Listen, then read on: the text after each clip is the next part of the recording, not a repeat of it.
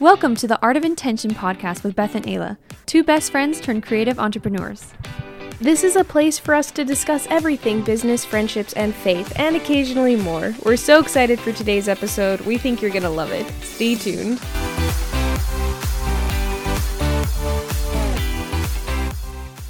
Happy Monday! Wow, it's hard to believe we are nearing the end of September. I don't know about you, but this year has flown by. Oh my gosh, like 100%. It's faster than the last one, that's for sure. But it does mean as we kind of near like fall and everything else, it means we're coming up on another successful year of business, business running. That means some significant time as the Art of Intention podcast, too. Like Mm-hmm. coming around to that landmark somewhat quickly. But anyway, in case the title of this episode didn't tip you off, today's episode is for our fellow business people, and we're mainly talking to our photographers and editors. But as always, this topic can extend to any business owner that is seeking to reach a new or specific client base.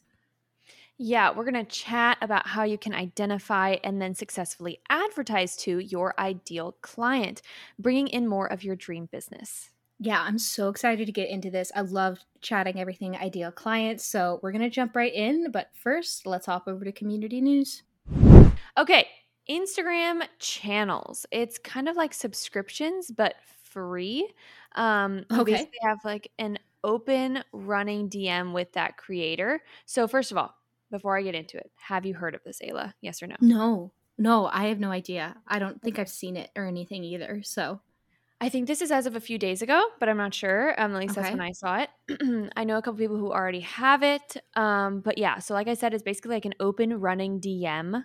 Like when you go into the channel on Instagram, like if they invite you to their channel, you feel like you're just in a in a group chat DM.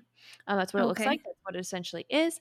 Uh, the creator can then choose to share things with anyone who is a channel follower. Like you'll get them sending like behind the scenes, raw photos, ideas, sneak peeks. I'm talking about photographers, you know and Right. this um it'll kind of like show up like a dm just kind of the same kind of thing anyone can like those they can kind of comment like uh, you know they can like double tap it and like them but only a select few people can actually type in something and comment on what's posted in the channel um, I Hmm. would say this is clearly an attempt on Instagram's part to push interaction, as it's been trying to do for many years now. Um, increase screen time for the app. I think it's just like their attempt to do that. I will say it didn't strike me as particularly innov- innovative or exciting.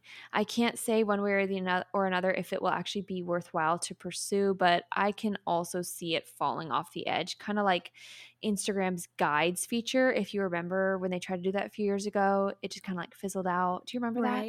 I don't know if I Mm. do. What What was the guides? Like real quick. So yeah, so you know when you're on your Instagram homepage and you have like you can toggle between like grid view, reels, whatever, like right. yeah, Right. you can like press the little buttons on the top to like take you from like okay, you can see the like grid with all the squares, or you can see the reels, and what are the other ones next to it? Other stuff, right? um, tagged, like- like, what you've been tagged in. Yeah, exactly. Tagged, and then oh, do they still actually have guides? Wait, hold up. Um. Well, I'm. I'm just looking through my like they do profile right have it. now. Yeah. Okay, shoot. Okay, so go to your profile on Instagram. Yeah. Do you see where it has the grid with all the squares? Then to the right is reels. Then there's a little Mhm. that looks like a brochure. Do you see that? No, I go don't. You haven't started a guide then, so that's probably. Oh no, I haven't here. Okay. But the fact that you don't even know what this is is telling a lot about what I want to say. Like this is exactly. Oh, okay. Wait, no, Wait. I see this. I see the folder on yours. Okay, so go click on that, and then if you see, and anyone who's listening can do the same thing. These are Oh. guides. So a few years ago, Instagram released this guides feature where I can Whoa. create like guides, like for what, like yeah. So for example, one of mine is like unique California wedding venues. You click on it, It's like a it's like a blog. It makes it way more of like a blog. Exactly. almost. And you can use your own post and you can also put other people's posts in it. And so it's kind of like a brochure or a guide or a or a blog post. Yeah, exactly. Oh. So anyways, that being said, that's a pretty darn cool feature. And I thought that was going to be huge, but as you obviously can tell, it kind of fizzled. Like I think people have them still, some people probably use them. I think Well, I can see how this would be useful for like photo editing, but I Yeah. literally never heard of it. So right, exactly. So that being said, that being said, I could see both of our professions, photographers and editors, using it to engage with followers, but I don't know that it would increase the number of followers because there's nothing shareable. So Mm. my perspective is I don't see it being a great advertising tool. If something isn't going to be a great advertising tool, then I just kind of I don't put my energy Yeah. into it. So it's Yeah. interesting, doesn't feel particularly amazing, and I don't think it will necessarily take off. It's not going to necessarily help you grow. It's just kind of a great way to like engage with people who want to engage with you. who've already followed you. Yeah. That's kind of my that's been my thing with Instagram and engagement for a little while.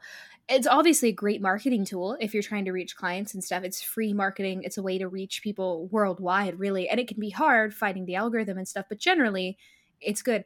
I my followers will know this. I have not I've been so unactive on my Instagram the past couple Mhm. weeks and it's because my client list is booked out. Not to say don't be like me, not to say you should drop off of Instagram because you don't need to book any clients. Like that's I know that's not the best practice, but it's exactly what you said. I'm not I don't have quite a marketing need right now Yeah. and so my energy is being put into serving my clients right so i can see that just in general if it's not going to help your marketing somebody like photographers who are constantly booking themselves and constantly seeking out new clients if it's not helping you do that i can understand why your energy wouldn't be put into it. Like that's all great and fine on paper like oh engage with your followers and all these things but that seems like a lot of energy to sow into follower engagement. Like i feel like celeb you know celebrities could do that if people would engage with them but yeah i don't know. That's an interesting Well- one. I'd have to like look at it.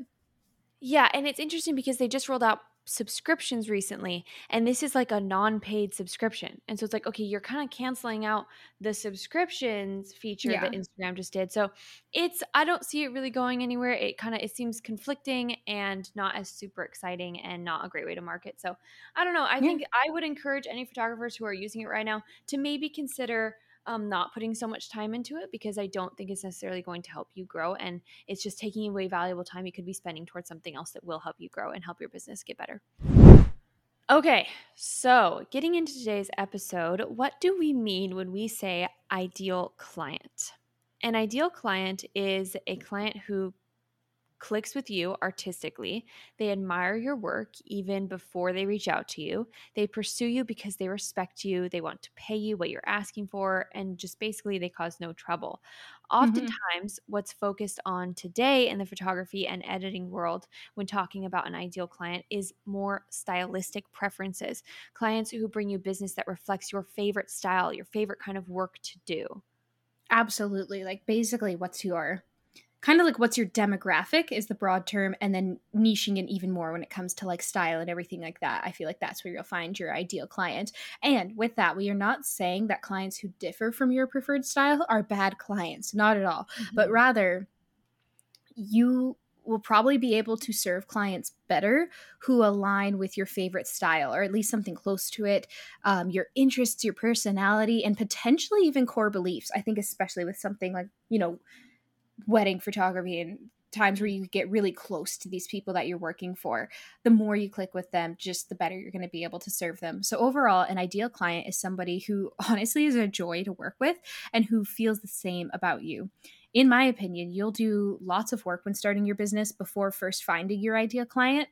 But once a job like that comes around, you may find yourself finding more and more of those clients as you advertise it. And as that's the work you put out, more of those ideal clients will start finding you. Again, you're not excluding anybody, but rather attracting others that you Yeah. click with.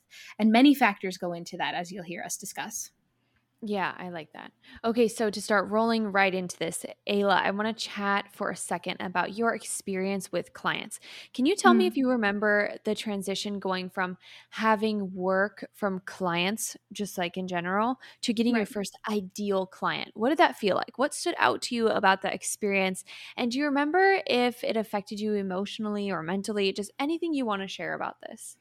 Yes. Oh, I definitely, I definitely remember it, and like, I love this. So, okay, so when I jumped into editing, and like I, like I just said a second ago, I definitely think any business that you start, there will be a time you're working for anybody, and I don't mean to word that as in like you're gonna do jobs you hate, and then blah blah blah, because I wouldn't put that on anybody else's photography work. I wouldn't put that on anybody else. You're just finding people who are different as you go to kind of like niche down, find your ideal clients. So definitely when I started out.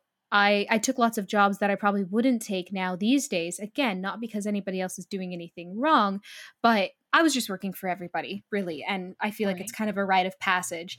And we're going to expand on this later, but it helps you figure out what you don't want in a client. So, like, just kind of enjoy that part honestly and take it all in. However, I knew I wanted to work for wild and adventurous photographers. That's always been like forefront of my website. That's always who I wanted to work with. I wanted to work for the destination photographers.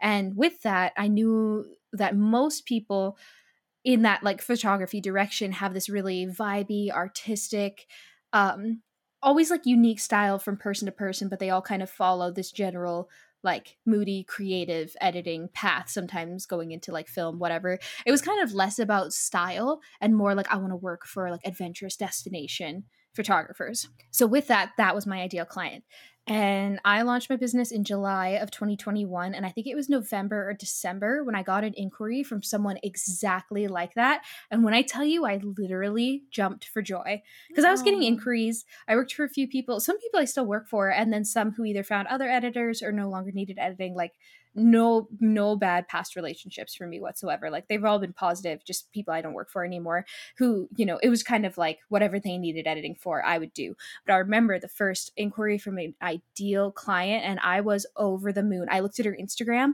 Aww. and it was like everything i'd been looking for and i was like oh and granted to any editor who's maybe looking for their ideal client and they're like how do i do that when i've never worked for an ideal client i will say right now i was lucky to have some of beth's work in my portfolio oh. as a like adventurous photographer. So I was lucky to be able to use some of that to advertise. Like I understand not everybody gets that privilege, but I was able to. But anyway, um, this was a person I didn't know in real life yeah. who had the exact portfolio I was looking for, and I was stoked. And I put my heart and soul into that first gallery. I was lucky she didn't even want a trial run. She was like, "I'll on board. Here's my first gallery." And when I tell you, I like put everything I had into that one to make it perfect because I was like, this is exactly who I want to serve.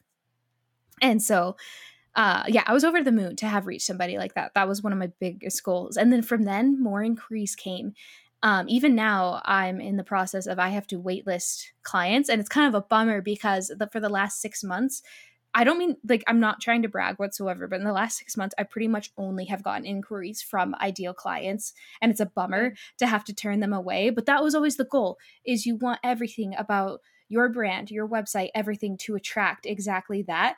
So if I could just edit everything in the world, I'd be taking everybody, I'd be taking everybody on. And again, it's not because I ever said I don't want to work for everybody else. Never on my Instagram was I like, I hate light and airy editing. Like I never said any of that, but it's just I started turning around the work I was putting it out, using it to advertise, of course, with permission on my Instagram, and that's just going to attract more of the people.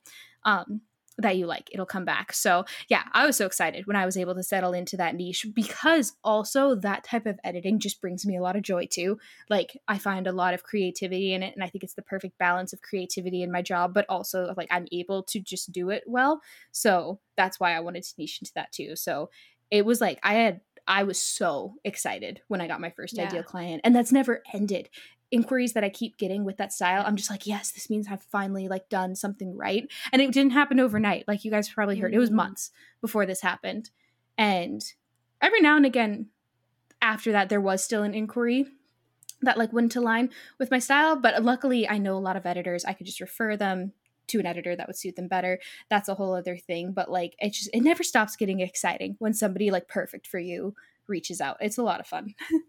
I love that. Yeah. So it sounds like it was pretty like I would say even life changing and definitely career yeah. impacting and encouraging to have yeah. that to finally have that transition and it kind of snowball it was a snowball effect. So 100%. Awesome. Love it. So now we'll get into more towards identifying an ideal client. And as cliche as it might sound, sometimes the best way to figure out what you want is to identify what you don't want. Right. And Ayla, in the photography editing world, what I'm going to ask you another question. Sorry, I'm just like sure. totally. Yo, it's like an interview it. today. what are some red flags in potential clients that might give a hint that this isn't an ideal client for someone? Yeah, yeah, of course. There definitely are some. And I feel like red flags with somebody who aren't your ideal client, there's kind of two kinds. There's some that are like not not wrong on that person at all. Like for me, not even red flag, but just like if somebody were to reach out and their editing style was just not like what I want to do. It's like in studio, all white background, very posed. Not saying at all that I don't like that or that they shouldn't do that kind of photography. It's just that's never what I've edited. I wouldn't be able to serve them very well. So it's just a style, like we said in the beginning, just a style yeah. difference. That might be like, oh, I'll probably refer you to someone who can serve you better. Then there's red flags on like, it sounds harsh, but like that person just might not be very good to work with and might cause problems yeah. later, honestly. So of course, like number one, I would say if the if the vibes are off, and I know that's super subjective, but it can go for photography clients to a photo shoot to a wedding as well. If you feel something deeply unsettling about this, it most likely will come up later. And not to say like the client has one tiny request and you're like, bad vibes, not going to do it. I'm not saying that. But if you just encounter little things that you're like, oh, just brush off and ignore, they could potentially be a problem later. This is why a bit of communication is really important to have before booking either a Zoom call, a phone call, at least a few email exchanges um, in fact, my system to onboard a new photographer for editing services, it used to actually be set up to where somebody could just sign up and book themselves as a client. Um, that happened once. It ended up working out fine, but somebody like filled out my inquiry form and then just was like in my system as a client and could theoretically send me jobs. And I hadn't checked out their Instagram. I hadn't checked out anything about them. And like I said, it ended up working out, but I now have inserted a step in my workflow so that I have to approve them and it gives me room to look at their Instagram, chat with them a little bit, and not approve like, are they good enough for me? It's literally, can I serve you the best? So I definitely take some time to like look through their Instagram and just see style wise first if it's something I want to move forward with. As you can tell, we love efficiency and giving you tools to be more efficient, and not only in your work life, but also in the day to day. So that brings us to today's sponsor, Liquid IV. Liquid IV is a hydrating drink mix powder that hydrates two times faster than just water through the use of electrolytes and its cellular transport technology. In simple terms, that just means it's an easy, convenient way to stay hydrated.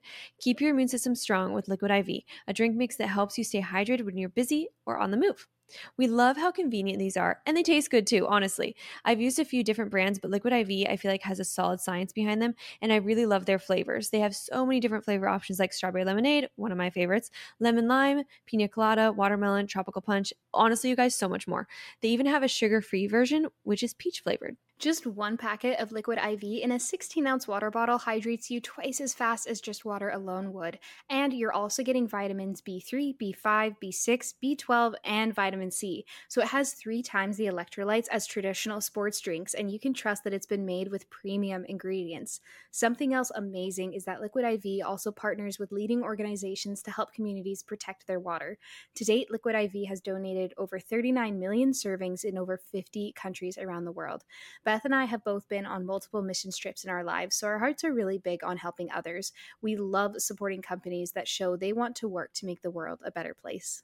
Get 20% off when you go to liquidiv.com and use code INTENTION at checkout. That's 20% off anything you order when you shop Better Hydration today using promo code INTENTION at liquidiv.com. After that part, people who are reluctant to follow your simple business procedures, that can set you up for a really tricky relationship later on for photographers if they refuse to pay a retainer to book you. Um, for me as an editor, if someone refuses to send anchor images for editing, not wanting to sign a contract, um, not being able to accept kind of simple, I guess, boundaries, these may sound obvious as you're listening to us sit here and list them out, but in the moment, they may come to you with a reason that maybe pulls on your heartstrings, or they say it nicely, or you maybe not catch that you're now going outside of workflow or they say maybe in a way that intimidates you into accommodating them. But no matter how it's said, it's still not ideal. It's a red flag and it very well could come back to bite you later, especially if you feel like you're being bullied into accommodating them. Yeah, and speaking of that, if I can just interject really quickly, um, absolutely, I would say also having a bunch of excuses for everything, kind of hand in hand with that, is also a red flag. And if you haven't experienced that, um, you'll understand when you do experience that. But yeah, someone who doesn't seem to want to commit to your services keeps getting your hopes up that they will book, and then they that they will pay and then they just end up always having an excuse always falling through. Um, you're better mm-hmm. off releasing them as a client and filling that spot with someone as more reliable even if they pay less money or even if it's not the same kind of job. Um, yeah. it's just yeah that's a, a red flag as well. Anyways keep going Ayla. Well yeah and with that like um I've had it before where someone will reach out to me for editing on Instagram, which is totally fine. I'm all good with that. To make my system as organized as possible, I will just send them a direct link to my client inquiry form. I don't have to do this, but I we talked about this on our workflows episode. I've tried to go out of this workflow many a time, and it just confuses everybody later on. So if they message me on Instagram, I'll just send them to my my um, inquiry form. It takes like a minute to fill out, gets you in my system, sets us up for success.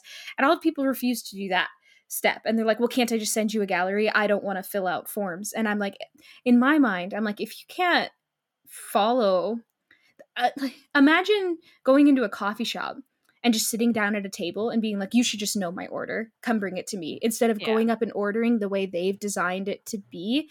How are they supposed to serve you well? How is any of that? So, like, for me if you can't keep up small ends of your your side of the deal it's just gonna yeah. it, it's gonna you know it gets uncomfy later on so mm-hmm. small thing you might think it's small like and oh i'll just well i'll just fill it out for them or i'll just blah blah blah and then things like that might keep coming up now yeah and as photographers too now you've got someone who doesn't want to pay the deposit or who doesn't want whatever you know what i'm saying? Just whatever like the little things are important. Yeah and it, oh, if it's a long-term relationship if you have the kind of clients where it's more of a long-term interaction mm-hmm. like photographer if it's a wedding that's a year away or for editors where it's a recurring client you really want somebody who is okay with going through the p- proper channels yeah.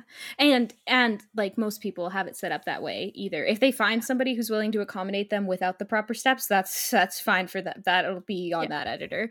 So, yeah, and it's it's happened to me where um oh, kind of what you were saying, Beth, about filling that spot with a more reliable client. This kind of has happened to me where I more reluctantly take on a job. In the beginning of my career, I took a lot of one off jobs, which I don't offer anymore. I only offer like client relationships. But in the beginning, I was taking more one off jobs.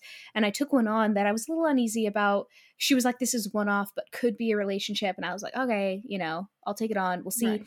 And then a really good inquiry came along right after that that I yeah. wasn't sure if I had the room for. Now, I'm not saying that's a guarantee, but I'm saying it can happen to maybe you you take on something you didn't really want and then something you do want comes along and now you no longer have the room for that.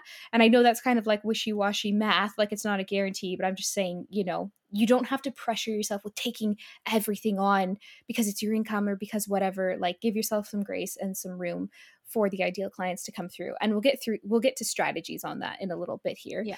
But Another non ideal client is somebody who wants to hire you for convenience and not because they know or love your work. This one's crazy. I could probably go off on it, but if you're being pursued just because you were easy to find or cheap, then some potential problems you could run into are future style disputes. You have no idea if they actually like your style or not. Um, complaints like this could lead to them asking for a refund, especially if they're budget chasers. So it's just a lot better to go with someone who isn't seeking you out because you're convenient or cheap because they they know your work and they want your work. And with that, this can kind of go right into if there's somebody who doesn't really care about what they're hiring you for. And this might sound weird, but it's a real thing. And perhaps it could apply to photographers more than editors. Um, I've sort of had this a bit, I'll expand. But basically, if someone just isn't that into what they're asking of you, you might have a bride who's asking about photography, but that's like not the biggest thing on her plate. She's like, whatever, take the pictures, I don't care. Now, you as the photographer, you lack clear direction from them and maybe they'll end up unsatisfied or you don't have any inspiration to go off of. Like i could imagine for a photography consult if the client doesn't have any inspiration about what what they want for their wedding i could see you spinning this positively and this can make room for you to like swoop in get them inspired about their wedding day photos and be like i see this and this and this for you. But just know it could be a way different experience as opposed to someone who like understands wedding photography at least a little bit and gets inspired by that process. Right. And I've had it in editing too, where it is like, well, I just hate editing. I don't want to do it, which is fair. I have like I I've edited for people like this. I get it. Uh, like I have current clients now who are like, I just don't want to sit down and do editing at the end of the day. But that's different than like not really caring about how the photos turn out at the end because it just it creates fuzzy boundaries. There should be a goal in mind of what you what you want to have, I guess. Right. And kind of with that, like you said, um, with wedding photographers, at least, you're like, well, a client who doesn't really know what they want could leave room for you to get creative. And that's true um, to some extent. But if a client just doesn't seem to really care about anything, that also might translate to things like the timeline. And all of a sudden, you're trying to get a timeline out of them. Mm, You're trying to get details from them. You're trying to get information out of them that you need to successfully complete your job, to plan ahead, to get your things booked. And if they, or if they just are indecisive and they can't even choose a date because they're just kind of like, eh, whatever. It, there's so, and that's wedding specific. There's, there's lots mhm. of ways this can affect Any photo shoot, photo shoot. branding, Yeah, family, yeah. right. So just kind of thinking about that. It may seem like not a big deal, but just keep your eyes out for that. It's not something to just ignore. Look into that and see if that's going to be a problem. Absolutely. And if you if you're just gifted and can like handle it and get that out of people, that's great. It just will be different than somebody who's like a lot more involved in the process. And then this is kind of my last point with this as far as things to watch out for. If and this is this last point is very different when talking between photographers and editors. So I'll make it like clear between each point. If they refuse to give you some control. Now, Hmm. for editors, your photographer's in control of what their photos look like. Like if they have preferences, it's not because they're being picky or anything like that. Like I've said this and I'll say it again. They've created a style that's unique and precious to them and it's your job to most likely to most of the f- editors I think I'm talking to, it's your job to replicate that across a gallery. You're not making any choices like for them. It's their work and it's okay for them to like there should be give and take and feedback as far as um, correcting how things look. Now, photographers, that does not give you the you know the opportunity to just like pick apart where you normally wouldn't pick apart. Like when you're outsourcing your editing to somebody else, you are relinquishing a little bit of control because ideally, not each and every photo is suddenly just under your gaze anymore. You should be able to trust that if you give an editor a little bit of guidance through anchor images and through a consultation, now you're giving up control to them across the whole gallery. So there is a little bit of like control that you have to let go of. However, a photo- uh, an editor should know that your work's precious and be willing to um, make it as perfect as you would across all the photos. For a photographer being hired by either yeah a bride or some or a couple shoot or whatever they'd be hired for, I think there's a lot more of like clients need to be willing to let you just kind of do your thing and do your work because they've hired you for your work. Like I Yeah. could yeah, like basically if they look on your Instagram and see your style and they're like, "Oh, that's really great, but I don't like when photos are that warm. Can you maybe cool it down?" And then I don't like the scenery. Can you maybe do it here? Well, now you're just asking me to not do my style at all. Another photographer might be better for you if if you can't let me like do what I do, you know? Like so it's kind of different, but between editors and photographers, but generally if a client's not willing to give you some control, Mhm. especially as the photographer, that could set you up for a tricky relationship later. And then potentially you're handing back work that doesn't look like your normal work at all. That's now being shared and tagged as your work. So, mm-hmm. again, not saying they're wrong for not liking your preferences, but if you notice they're like, well, I don't like this, this, and this about your photos, it might be like, well, here's a photographer that fits your needs a bit more. You should be very happy with them, I think. Right. Exactly. Okay, so with everything that you just shared, everything we just discussed, we now have a great outline of an ideal client by kind of reversing all of that. So, an ideal client is someone who goes through your proper channels for booking, payment, etc. Someone who loves your style and chose you for your work. Someone you get along with personality wise because you're going to be working together, so you got to click someone who is upstanding and pays on time, isn't trying to play any games, isn't trying to con you in any way, isn't just searching for budget or discounts. No discount shoppers. Yep. Um, And someone who values your craft and field of business, someone who respects it as a legitimate business, a legitimate service. Ooh, yes. Love it. That's and that I will say is that I think something that is really big in photography. There are still some people out there who don't think what you do is that hard or that it's like hmm that legitimate of a business, but you know, it's just as much of a business as anything else if you're, you know, registered. yeah. and another one is someone who has a vision for what they want and it aligns with your ideal style. And the reason this is so important is not for any selfish reasons, although it may seem that way to some, but the purpose of limiting your accepted work or your clientele to align with a certain style that you love is so that you can serve them better. Let's face Yes. it, you your best work when it's something that you're passionate about, something that you think is beautiful, that matches your own style. So if you take on work you don't love, it's actually your clients that suffer because they won't get the best work that you have to offer. Mm-hmm. And then I would say, lastly, along with that, well, not lastly, but you know, is someone who will be a returning client and who will refer you to others. And if you're doing all that other stuff, if all the other things align, then that's going to be a returning client, someone who refers you well. And yeah.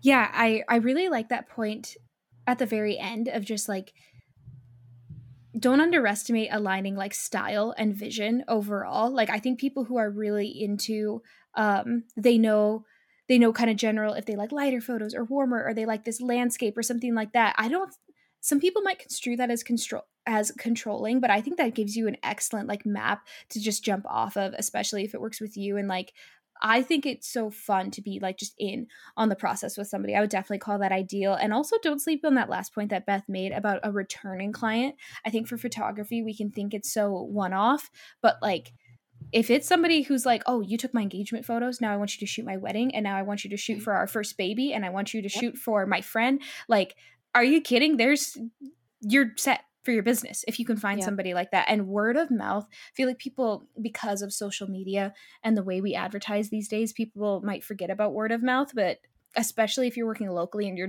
town and not traveling very much word of mouth is so important yep. and and I have it set up for editing actually. I I absolutely depend on returning client clients. That is my entire business structure is long-term yes. clients. And I set up a little like referral program. It's not quite active anymore because I'm not taking on new clients, but generally if a current client refers me to a new one and they onboard with me, the person who referred me gets a discount on their next gallery, right? Yeah. Like just little rewards like that for word of mouth and things like that because also I like that so much more than Instagram because it's a real person who can validate that my work's good, that it was successful and they can happily like pass that along to another person. Like somebody doesn't have to dig through that on Instagram. So like I love if I can find somebody who refers. But of course then that has to it's unfortunate because I have to it has to pause when my books are closed, but I I love referrals. And those also make me do a little happy dance like mm-hmm. cuz again it's it's somebody yeah you basically want to be good enough that somebody will go tell you go, will go tell others about it. They'll do the advertising for you. Exactly. So if you're like okay thank you beth and ayla. I understand now what my ideal client is but now how do i find them and how do i convince them to work with me? We're going to wrap this episode up with you with just some rapid fire advice on that but like let's talk about hooking and sticking with your ideal clients. Okay. Yes let's get into this. So um, number one piece of advice that I will give to anybody who is trying to capture their ideal client is only post work that reflects your ideal client, even if it's repetitive. Do not post work that you do not want more of in the future. Boom. Preach done. That's it. I know it can be hard and I know it can sound scary because with social media algorithms, you have to post so often. You got to post so much. But repetitive posting, posting the same kind of content more than once, is actually better than posting more diverse, just everything you have, just kind of throwing it all out there if it doesn't align with your ideal style, your ideal client. Mm-hmm. Yeah, that one is so real, especially for the editors listening too. I know that can be tricky because you're editing for probably multiple people with slightly different styles. I get this, and uh, you can go the direction of like I edit any style, but generally I have found much more success when my website and my Instagram aligns with things that are at least close to each other. If I can have I need to work on this a little bit, not going to lie, but if I can have a mm-hmm. nice looking feed that looks consistent that would attract the people I want to work for, that just does a lot better than if I'm posting, "Oh, here's a cool edit, here's a warm edit, here's a grainy, here's a that like rather than all over the place is that I'm generally consistent. And again, it's work that I want more of. I feel like that usually comes around the more I do that. So it can be yeah. tricky, but definitely the more consistent you can keep it. And like Beth said, um, it might sound repetitive, but if it's the work that you are wanting to attract, just just go for it especially in the beginning when maybe your portfolio when you're still working up to it you like Beth said, it might be tempting to just post everything you have, but trust me, sticking with what you want to come back to you pays off in the long run. Yeah, that's honestly the big. If you guys take anything from this episode and you make that one change, you're going to see the biggest shift in your business. I think over almost anything else we can tell you. Not Yeah. truly anything else, but that's pretty high up there. After that, you're going to want to have a really good workflow. If you want those clients to go through your proper channels, then definitely it's up to you to make it a great experience. This is also how you get those people to be returning clients and refer you to others, like we just harped on earlier. I know it's easier said than done, so just start with having good automations, an easy contact form, consistency with email and communication, and you'll be off to a good start. Beth and I have an entire episode titled Workflows One on One, which is a great place to Mhm. start for this if you're wondering about your workflows or you're just getting into it or you know you have to make things easier. That's a great episode to check out. We go really hard on the importance of easy workflow and pretty much lay it out step by step for you Yep. how to get started. So go listen to that when you're done if you need to check out your workflows. Check that out. Love it. All right. So, um, the next thing that you can do to hook your ideal client is you can actually say who your ideal client is. You can absolutely say this kindly and gently and with tact. And one of the ways you can say that is you can share on your website and socials that you like to chat with your inquiring clients first to make sure you're a good fit. That's a good, gentle way to phrase that to say, I just don't take on any work. I want to prioritize making sure that we click first. Yeah, absolutely. That is so important. And going off of that, you can use social media to guide people into com- becoming an ideal client. Sometimes it's as simple as a person being maybe unaware that they should use your contact form or that they should take a look at your styling guide. As an expert in the field, it's your job to let people know that you're the expert and they can trust you to guide them. Yeah, I agree. And then if I can just like jump in uh, with that thought, this is often something I, as a photographer, am doing on my social media because um, a lot of people who want to do photos don't really understand what makes a great photo. They'll see work that they admire. They'll be like, oh, I love this photo shoot you did. I love your style. I love how all your photos always turn out with your couples. And it's something I have to explain that, like, okay, these photos look like this because they went out of their way to, cho- to choose an amazing spot. They dressed a certain way that didn't clash with the Mhm. environment. And so, a lot of what I do and a lot of what you should do if you have an ideal client you're trying to reach is educate people on how to become that way. So, you can Mhm. have your dream photo shoot, but it's not going to necessarily be in your backyard wearing polka dots. Like, it's, it's going to be Valid. Yes. so it's something they may be able to do and willing to do, but they need to be told how and told what the important things are. You know, Right. some things might not matter, but let's focus on the things that matter. I want you to be willing to drive out of your way to go to an amazing spot. I want you to look at the 15 page styling guide that I gave you that talks about the right kind of colors and patterns to wear and to avoid, um, you know, stuff like that. So be very outspoken about how people can have a good photo shoot. I phrase it like, here's how to have an amazing photo shoot, you know? So that's kind of how you can phrase that. Well, yeah, and uh, I remember a couple years ago when you started really delving into that like client education of how to look Mhm. and stuff. And I remember at first thinking like, "Oh, like I wouldn't have thought of that. Like I don't know." But then it totally makes sense. Like imagine someone looking at your Pinterest or your Instagram being like, "I want my photos to look like that." Yeah. And then they pick a spot and pick clothes that aren't the same. And then what if they come back to you and they're like, "Well, my photos don't look like what you posted." it's like it's because we didn't do anything. And it's Exactly. I've I've had to again for the editors i've had to explain this to photography clients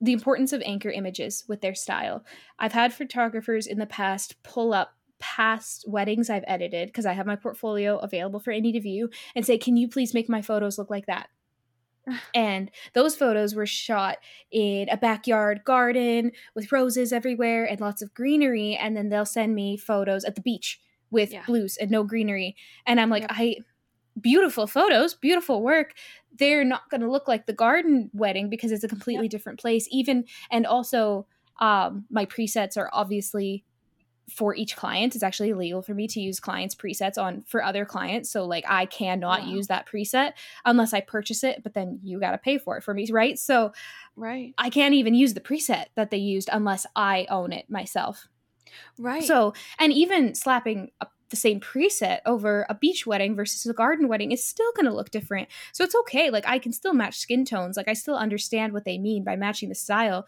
but sometimes there is still that separation of well this looked so good for this wedding. That's because the photographer shot it that way and designed it to look good that way. Your photos are completely unique to you and unique to that landscape. Like let's work on them.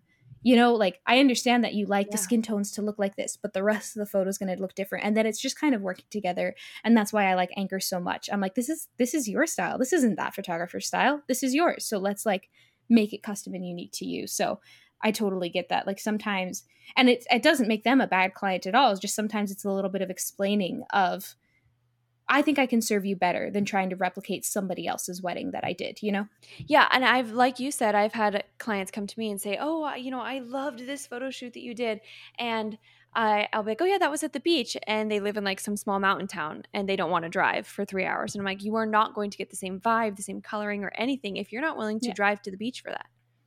Yeah, it doesn't mean forest photos aren't beautiful, but if you want them at the beach, we got to go to the beach, you know? And yeah, yeah. And I think most people will get that. But if for some reason they're like, well, no, can you take it in the woods? It's like, well, let's just, let's just redesign. Yeah. Yeah. It's like, well, let's just redesign this to suit you better in the wood. Yeah, no, totally. I'm sure a lot of the again, I haven't had to deal with this too much as a as an editor, but I'm sure some of the photographers will be like, "Oh yeah." so, Yeah. and it just takes some polite, gentle education on your end. And then this kind of goes back into what we talked about at the beginning. If there's just no give and take with that relationship, well, you can deduct from there if you'd like to continue working with them in the future, but Mhm. probably not. Next up with this, this is a really big lesson I learned at the beginning of this year website, website, website. Your website is so important as a photographer, as an editor, as any business owner, a coffee shop, a nail salon, anything. I can't think of a single service I have booked where I didn't look at the website for nails, for hair, Exactly. somebody to, I don't know, come paint my house. Well, I've never had that done. But you know, I don't know about you. I check people out before I book them. Website, socials, like I check out everything. Um, you want your ideal client to love your website and feel like they can trust you. My first draft of my website early on, I it was a professional, you know, all right, professional looking website, but not for the kind of professionals I wanted to hire me. For some t- for me with photography because I love the adventurous, outdoor, moody, filmy, vibey style, I sometimes forget there's still a demand for like Christmas photos done at the mall, studio lighting. Again, not saying that's bad. It's, it's I wouldn't edit for that, you know. I just definitely I go the other direction for photography. I think my first draft of my website almost would have catered more towards like studio, posed, yeah. mall Christmas card photography. And that's not who I want to hire or who I want to hire me. When I shifted my website a few months ago into um it's okay to gather inspiration from what other photographers are doing or actually gather inspiration from what your ideal clients are doing Mm. Or you as a photographer, the work that you want to put out, photographers who are out there doing that, getting the clients that you want, what does their website look like? Do not copy. That's not what I'm saying. Do not copy their writing or their photos or their colors or anything like that. But it's okay to get inspired and see what others are doing in the industry. Check out website um, templates on Pinterest, things like that. I took a deep dive into what the clients who I wanted to hire me were doing on their websites, and it wasn't this clean, white, easy font, whatever. It was crazy colors. It was beautiful photos. It was um things like that. It was getting artistic with it, which gave me a lot of freedom and was fun for me to do.